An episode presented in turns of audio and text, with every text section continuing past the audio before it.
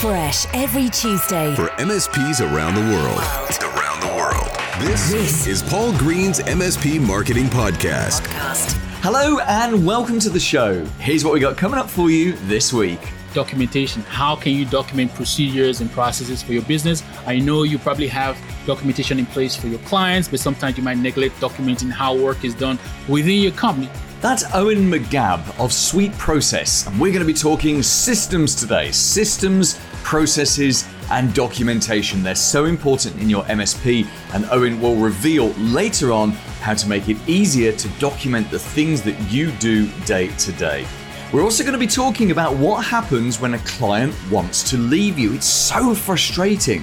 But what's really important is that you're an adult about it because you never know that client might come back to you in the future. Paul Green's MSP Marketing Podcast.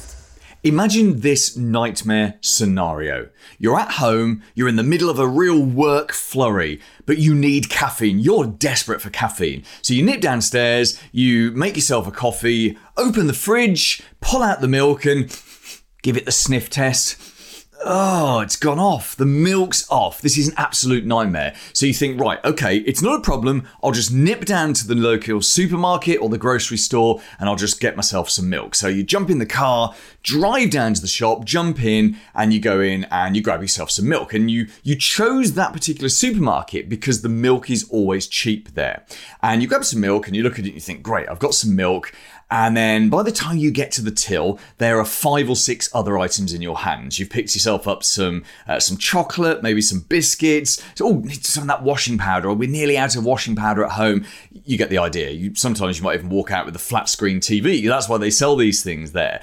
The point is that you nipped into the store to get one thing, a, a staple, a basic everyday item. And while you were there, you bought other things. Now, shops, smart retailers know this is how we work as humans. So they work very hard to do two things. The first thing is they try and attract us in by making the staples that we buy on a regular basis being as low priced as they can be. Even premium stores will make the price of staples low price. So that milk and I've got to be honest that I, I would fail the politician's question of how much is a pint of milk right now. I have no idea.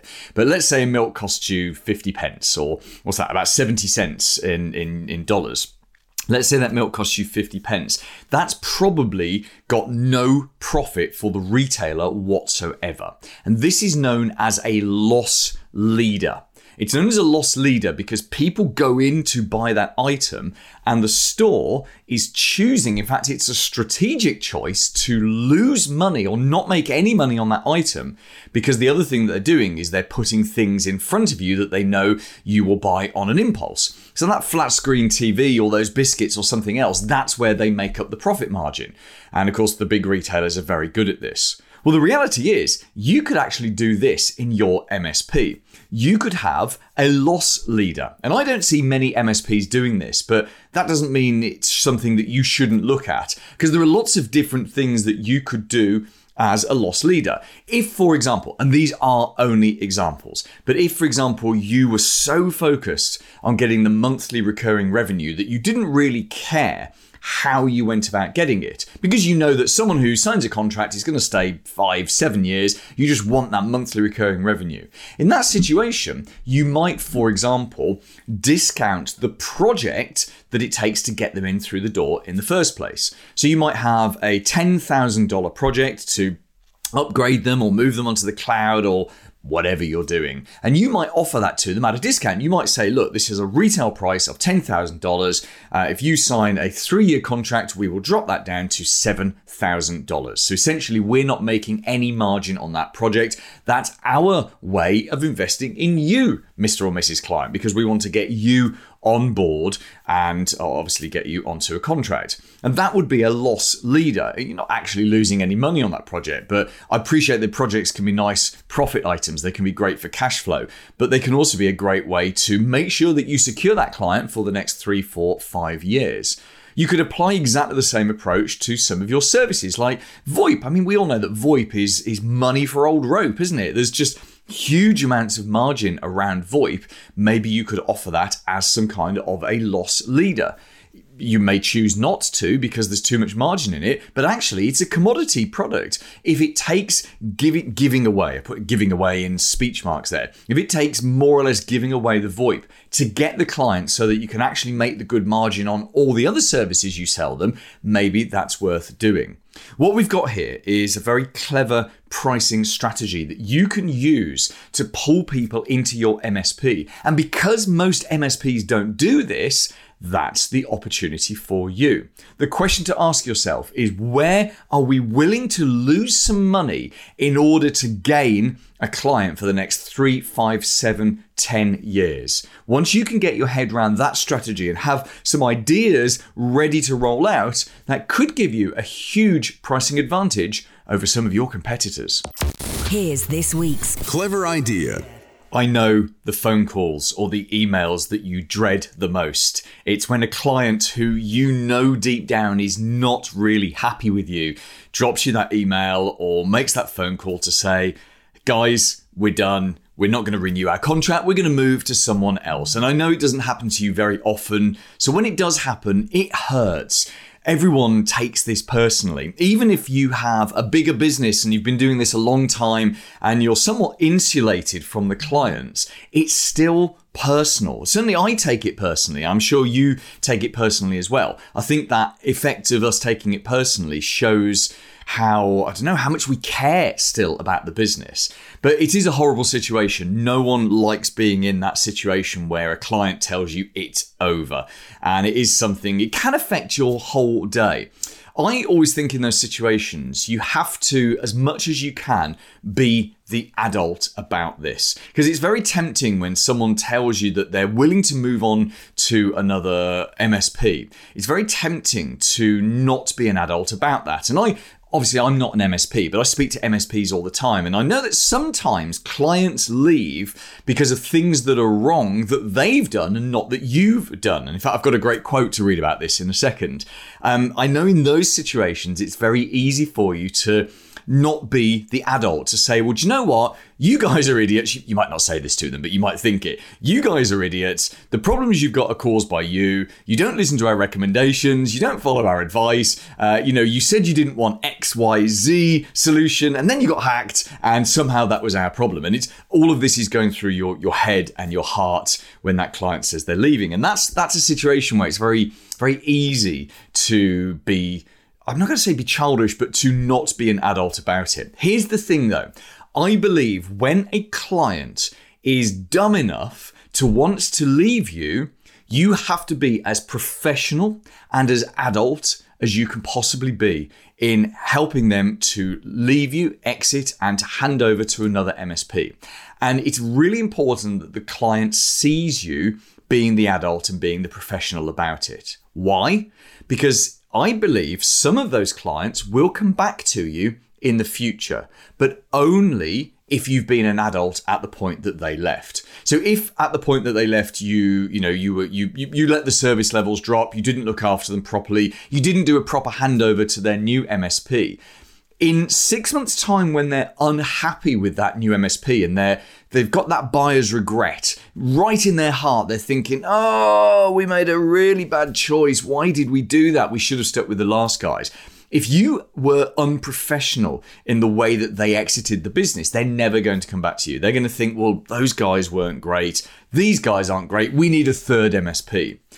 But if you were utterly professional and you were the adult and you still went above and beyond what it took to help offboard them onto another MSP, it makes it easy for them to come back to you.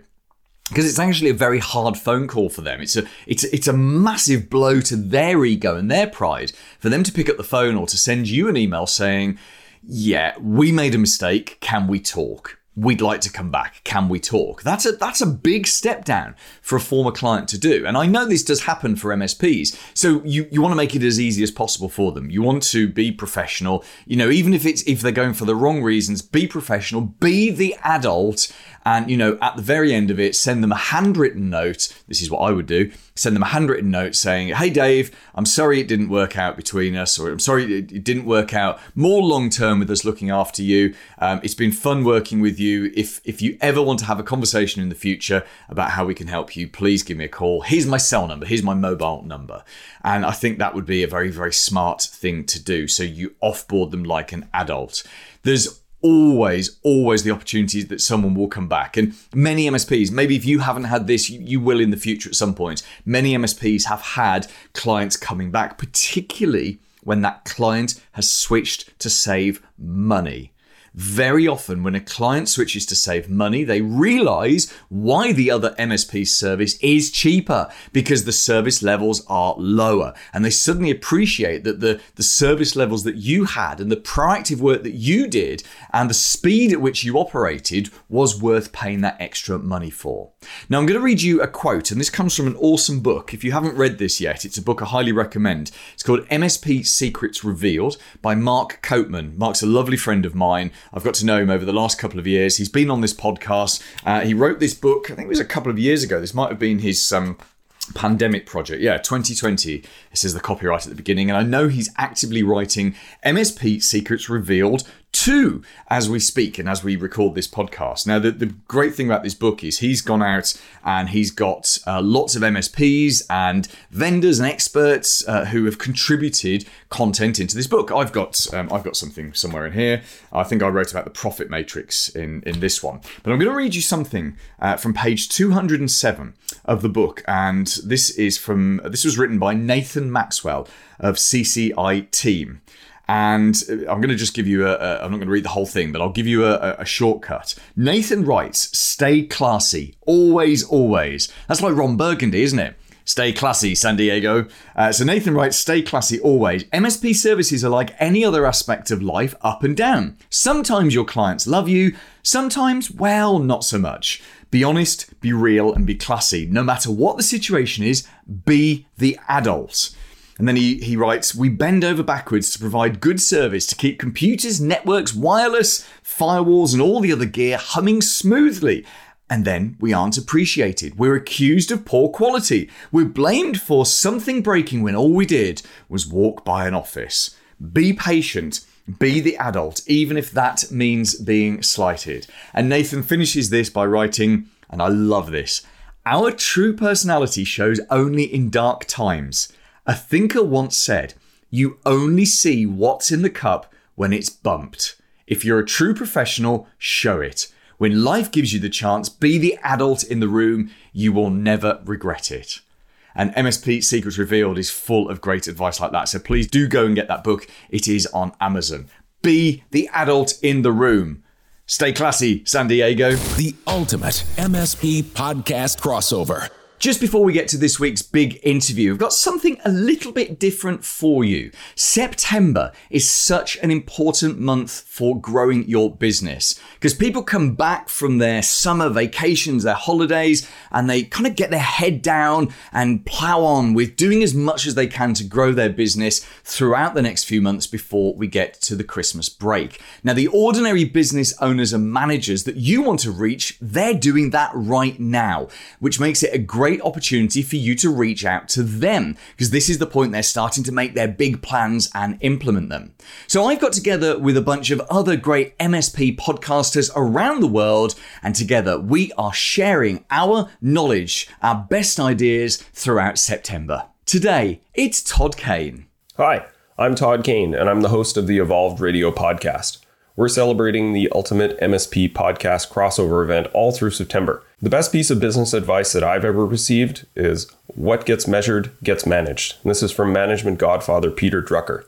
This is really useful because MSP owners are very busy. There's a lot going on, there's a lot to focus on, and you can get pulled in a lot of different directions. And if you understand what good looks like, you have these measures that are clearly understood by yourself and the staff. They act as objective measures that help everyone to understand what good looks like so that everyone can focus on what the priorities are and know when the business is off track, what areas need support, and allows you to focus on more of the strategic activities rather than being dragged into the day to day and the minutia of the business. Then, if things are red and showing as off track, then you know where to apply some energy.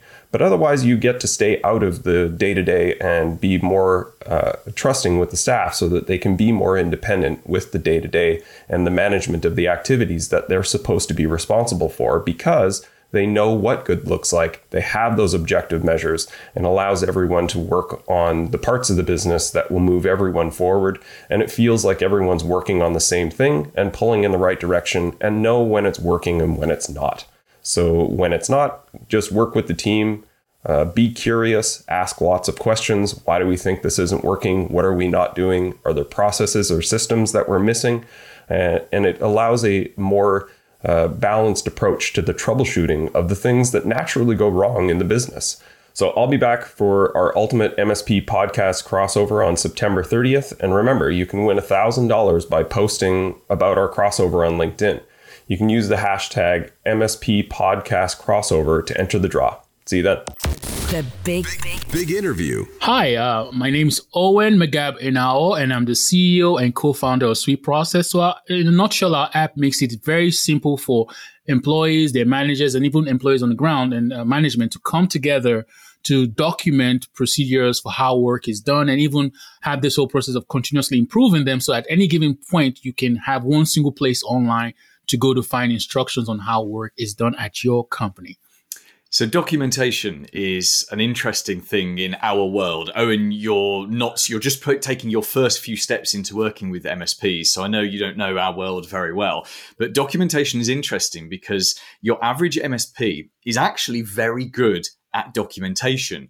But that documentation is their clients. It's how their clients networks are set up. It's what hardware they've got, what software they've got, the licenses, the users. And it's very much the, the, the part of being a good MSP is to fully document all of your clients as much as you can because it just makes your job easier. However, many, not all, but many of the MSPs that I speak to fail to use that level of documentation for their own businesses. Is this a common thing that you see? Do you see that people find it very difficult to document things within their businesses? So yes, uh, as a matter of fact, that is a normal thing where you know people they will focus on trying to, in, in terms of MSPs, they are working with clients and uh, helping them with their IT and all that. But then internally, they don't have this documentation in place. We actually have several clients who are MSPs who have even given us case studies, and that was probably one of the issues that we're having is that in order to scale and grow the company, they needed to have this documentation in place so that you know uh, uh, onboarding can be much faster, mistakes are, are, are, much less. So it's an issue. Not only MSPs, but across the board, different companies experience this very thing. So why? Why do we find it so hard to document the things that we're doing every day? Well, it might be just that uh, it might not be the most exciting part of business. Maybe trying to go get sales, get new clients and all that. That's also exciting, right? Because you're bringing more, more revenue into the business. But this other side doesn't get as much attention or maybe stays all the way to the end because it's not as that exciting. And then it looks like, oh gosh, I don't have enough time in the day to get stuff done. Now I got to spend time to sit down and document how we do work, right? So it, it, then gets procrastinated. But the reality is that the business is really much, way much more valuable if you do have uh, documentation in place. I, imagine the person, if you're trying to sell your business, who wants to come in and you don't have any documentation in place versus the one who has everything all documented and they don't really have to be in the business because anybody can be replaced at any single time, which business will have more value? Of course, of course, it would be the documented one, and I'm sure you've read the E Myth Revisited, and you've probably read Built to Sell as well, which which you know essentially are are if if you haven't read them, you need to read those books because the, the the outcome of both of those is to remove the chaos from the business, you systemize the business, and you document the systems, and you create what certainly what Michael Gerber calls in the E Myth Revisited, he calls it the franchise model. You look at your business as if you were going to franchise it, and you build a, an operating manual as if you were going to sell that on to someone else, even though you're not. So I think you know we we we've I mean that book that book alone has been out since what 1980 something. Been a long time. Yeah, very very long time. And and I think you're you're right that there are there seem to be many other things. Do you find that people hit a, a point where either they're going to put the business up for sale and the broker tells them they need to doc- start documenting, or as you say, they, they just hit a barrier to growth and they, they, they realize that the barrier to growth is because they themselves are doing too, too, too many things or doing you know too much firefighting. So I'll, I'll come at it at two angles because I've actually seen both situations. There was actually a customer uh, who came to us, and the issue was they was trying to sell the business, and uh, the reality was they told him that hey, you can't really get as much value for the business until you have this documentation in place because that's what will make the company much more exciting for potential buyers. And then on the other one was uh, a situation where he's trying to, you know, he, you know, he's getting a lot of customers in, and uh, you know, he wants to scale the op- uh, operation side of things, but onboarding was slow. You get people into the company taking over the roles, but it, you you can you know uh, dump the information into their head much quickly as to how the work is done, and so that was slowing down uh, the, you know his growth. So it's from different angles, you know, employee onboarding, uh, uh basically uh, scaling the business, uh, and, and, selling the business, so on and so forth. And even to an, another extent too is delivering predictable results to customers is another thing too. Because if you don't have uh, uh, documentation in place on how you do that, then people are doing things however they like. And then the results are not being predictable the way you want it to, to be. So I just explained like different angles in which people find that okay they're, they're, they're, having this problem but then it all boils down to you need to have documentation in place yes yes let me admit something stupid i did back in around about 2009 2010ish. So I had a different business then. I had a marketing agency, and we only had around about three staff. But I read the E Myth Revisited. I think I read it on a holiday, and so I came racing back to the business, and I'm like, right, everyone, we're gonna we're gonna document everything. We're gonna create an operations manual. This is gonna free me from the hell that is this business. and um, obviously, I then started the documentation, which which in a week, I perhaps produced four words because I had too many other things to do. So I then yeah. took Zoe. Zoe is still one of my friends, although she, she doesn't work with me anymore. Zoe is one of the most capable human beings on the planet. And, and in fact, actually, she left me to go and become um, like an air ambulance paramedic where you know she would wow. fly around in helicopters and, and save people's lives. She's awesome. And i said to zoe could you could you just document everything?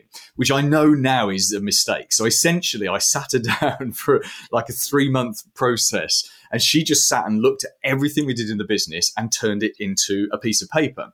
Now the reason that was my biggest mistake was at the end of it we had this massive manual with with i kid you not 70 80 90 pieces of paper and everything was was documented of how it should be done. The mistake we'd made, I believe we, the mistake we made, was that there was zero engagement with me and with the other members of the staff. So Zoe had just sit, sat down used her analytical brain to break things down, write those things on paper. She printed, you know, four or five copies of it, and no one ever looked at it ever again. Now, it, it, it, please make me feel better about my, my mistake from ten well, years ago. Is that is that a common thing? Have you seen that before? That's a common thing. As a matter right. of fact, if I, if, if I can give you a backstory so that people have context as to how I got, you know, involved in SweetProcess. So, uh, back uh, this was SweetProcess got started in the fourth quarter of 2019 right and so SweetProcess like i mentioned is a software but before then i used to run an agency where uh, i was providing people with uh, and um, back office support from the mm. Philippines. People had read this book, The Four Hour Work Week, The World is Flat, and automatically they would think, okay, uh, you know, they can go ahead and hire somebody and just magically give them work to do, and uh, the work gets done predictably and the way they want, right? But then what I had to educate people on was that, you know, in order for us, you know, especially someone who's not sitting next to you, someone in a different culture, uh, a country to come in and take over the work from you, there has to be documentation in place. Well, the problem was a lot of the uh, tools that were t- being used to document stuff were either enterprise level tools and so were hard to use. And so I said, okay, maybe there has to be a better way for us to do this. Uh, we have to find easier tools. I went on a podcast similar to like to, to, this one where I was teaching how I was doing my business of uh, helping people document procedures and processes in their business, and then giving their work to my teammates, my my uh, my uh, people in the Philippines to do the work. And my co-founder Jervis at SweetProcess listened to that interview was like, dude. Uh, I want to uh, build something similar to what you were talking about.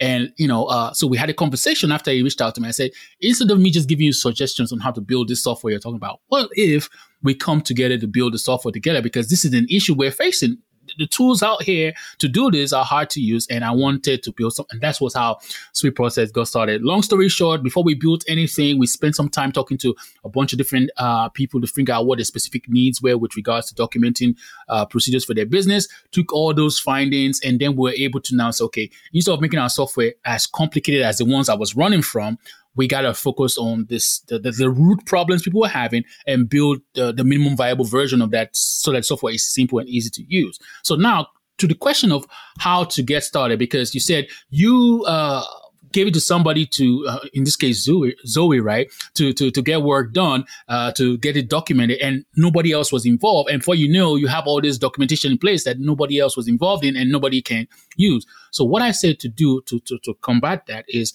before you get documenting anything in your business, first of all, ask yourself the question, is this something that we do need to document or in the first, is this something that we need to do in the first place? Because if you don't need to do it, then there's really no uh, uh, need to go through that whole uh, process of documenting it. It might be some tribal knowledge thing that you, oh, we've always done this, but you got to ask that critical question. And if that's the case, eliminate it. Well, then now you're left with stuff that you actually need to do, which is required for the business. And that can be broken down into two parts. The first part is the tasks that are income generating, like, you know, the sales, the marketing stuff that actually bring, you know, bring in revenue. And then the parts that is not necessarily income generating, but is what, you know, you need to, the production parts of things, like the things you need to do in order to deliver to your customers and so on and so forth, right? So the production side of the business. And so what happens, people might say, okay, I want to go ahead and jump into documenting the the revenue generating part of the business because that seems like the exciting part to get involved with. And then when you the mistake if you do that is that okay, if you document all that stuff and you bring in more people to follow those documents to get in more revenue, you're going to be uh, stuck with the fact that you have a lot of bottlenecks on the other side that you have not fixed yet. So that's why I say focus on the production side of things. Figure out okay, what is the single biggest bottleneck of your time right now, right? That's where I want you to start first right? And so you take that single biggest bottleneck of your task and then say, okay, let's start documenting that task. The first way to do it is you got to install in your mind and, your, and the mind of your managers and your em- employees that, hey, we're going to do this. We're going to collaborate together and it doesn't have to be perfect. This is going to be a thing of continuous improvement. So because when they see the very first version of it, they, they, they are given the permission to understand that, hey, we're starting from the, the scratch. So First thing is you've identified the, the, the, the, the task as the biggest bottleneck of your time. Then you go ahead and, you know, you can use this tool like SweetProcess or even any other, other tool out there, but document the title of the procedure and the title of all the steps. And the best way to even do that is while you're doing the work. Mm. Because, you know, while you're doing the work, it's it's most fresher to you then. So as you're doing it, you enter the title of the, uh, the task and title of each of the steps. Now don't worry about entering the details just yet. And people will be like, why don't I enter details? I said, no, because this has to be a collaborative thing where your employees have to be involved in it. So once you've you let's say you're doing a task that's uh, 10 steps you, you, you when you're done you will have what i call a minimum viable procedure that has title of procedure and title of the 10 steps now then you give that procedure to your manager or some employee who you verbally trained on a task before and say hey this is something that i documented I didn't want you to have a blank screen. Now let's go ahead and uh, go ahead and start filling out the details. Now they, you know, they, they, they find some time and start putting in as much details, details in there. And you tell them, hey, don't worry about making the details encyclopedia or level. Just the minimum amount of information in terms of text, screenshots, or if you want to put a small video in each step, whatever, just put it in there so that we have something.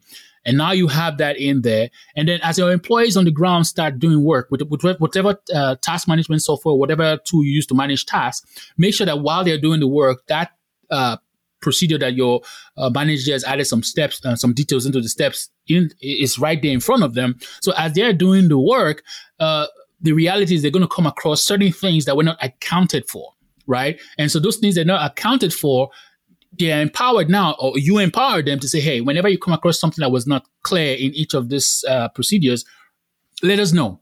Uh, and, and then we can take that information back and uh, improve upon uh, the documents, right? So, what I just walk you through is how you identify the biggest bottleneck, work with your manager to uh, fill in the details as much as possible, encourage your employees when they're doing work to have that thing right there in front of them so that as they're doing work, they can pass the feedback uh, back to you. And once you're done with that first one, now you identify the next biggest bottleneck, do the same thing again.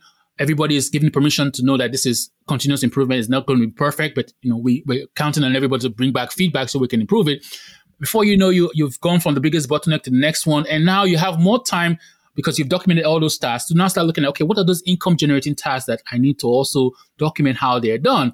Do the same exact thing on, on, on working on those as well. And you can start uh, getting more people to come over and take over some of those income generating tasks for you, which at this time makes more sense because these are the tasks that was the biggest bottleneck. You've documented how it's done and people actually getting work done based on your instructions. So you're kind of clearing up the bottlenecks, knowing that if you bring in more employees following your income generating tasks, the bottlenecks will not be there to as to be as an issue anymore as it was. But now you've documented uh, the different parts of your business, just following this dance of you know uh, you know uh, keeping everything simple and everybody understands this uh, continuous improvement. Yeah, that makes perfect sense. Owen, I've really enjoyed talking to you. Um, it's, I think you, you, I thought I was a fast talker. You're just at it, at it, just non-stop. It's awesome. I love your, I love your energy. I should have told you earlier that if I'm talking too fast, you slow me down. a lot of our listeners listen to our audio podcast on 1.5, so that Oh, so wow. they, they listen faster. I think with you, they're going to have to, they're to have to come back to 0.5. I tell you, they really are. So listen, I'm going to get you back on uh, on the podcast, uh, perhaps next year at some point because as you as you iterate your software and as you learn more and more about how companies um, you know document themselves, I, I think that that learning will be valuable. So it'd be great to get you back on. Just to finish, just remind us what the website address is for your business. So it's sweetprocess.com. So sweet like candy process, or so sweetprocess.com.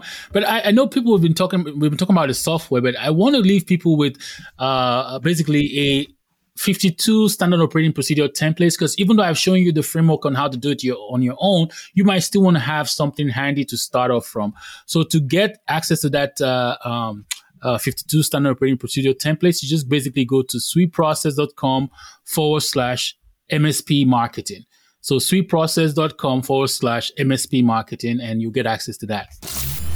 Paul Green's MSP Marketing podcast. This week's Recommended Book. Hi, this is Schweb from As a Service.support. The book I'm recommending is Leading by the legendary Sir Alex Ferguson, uh, where he draws parallels between managing and leading Man United into great success and how that would work in the world of business. Coming up. coming up next week. Hi, my name is Jamie Shanks. I'm the CEO of Pipeline Signals, and I'll be on the show next week talking about relationship signal intelligence. Follow your fans, watch who leaves your customers and goes into prospects, and you will be able to create opportunity. Make sure you subscribe wherever you listen to this podcast so you never miss an episode. On top of our interview with Jamie next week, we're going to be talking about direct mail. I got something in the post this week that made me really want to take urgent action. So I'm going to show it to you, break down all the different elements that, in my opinion, make it a fantastic piece of direct mail. I've also got an idea from a real life MSP, and it's to do with making your live calendar available to prospects on your website. It's a bit of a twist on that idea, which will actually help you with your marketing. All of that is coming next week. And don't forget as well, we have a ton of content for you right now on YouTube. Just go to youtube.com slash MSP marketing. Join me next Tuesday and have a very profitable week in your MSP. Made in the UK. For MSPs around the world. Paul Green's MS MS- MSP Marketing Podcast.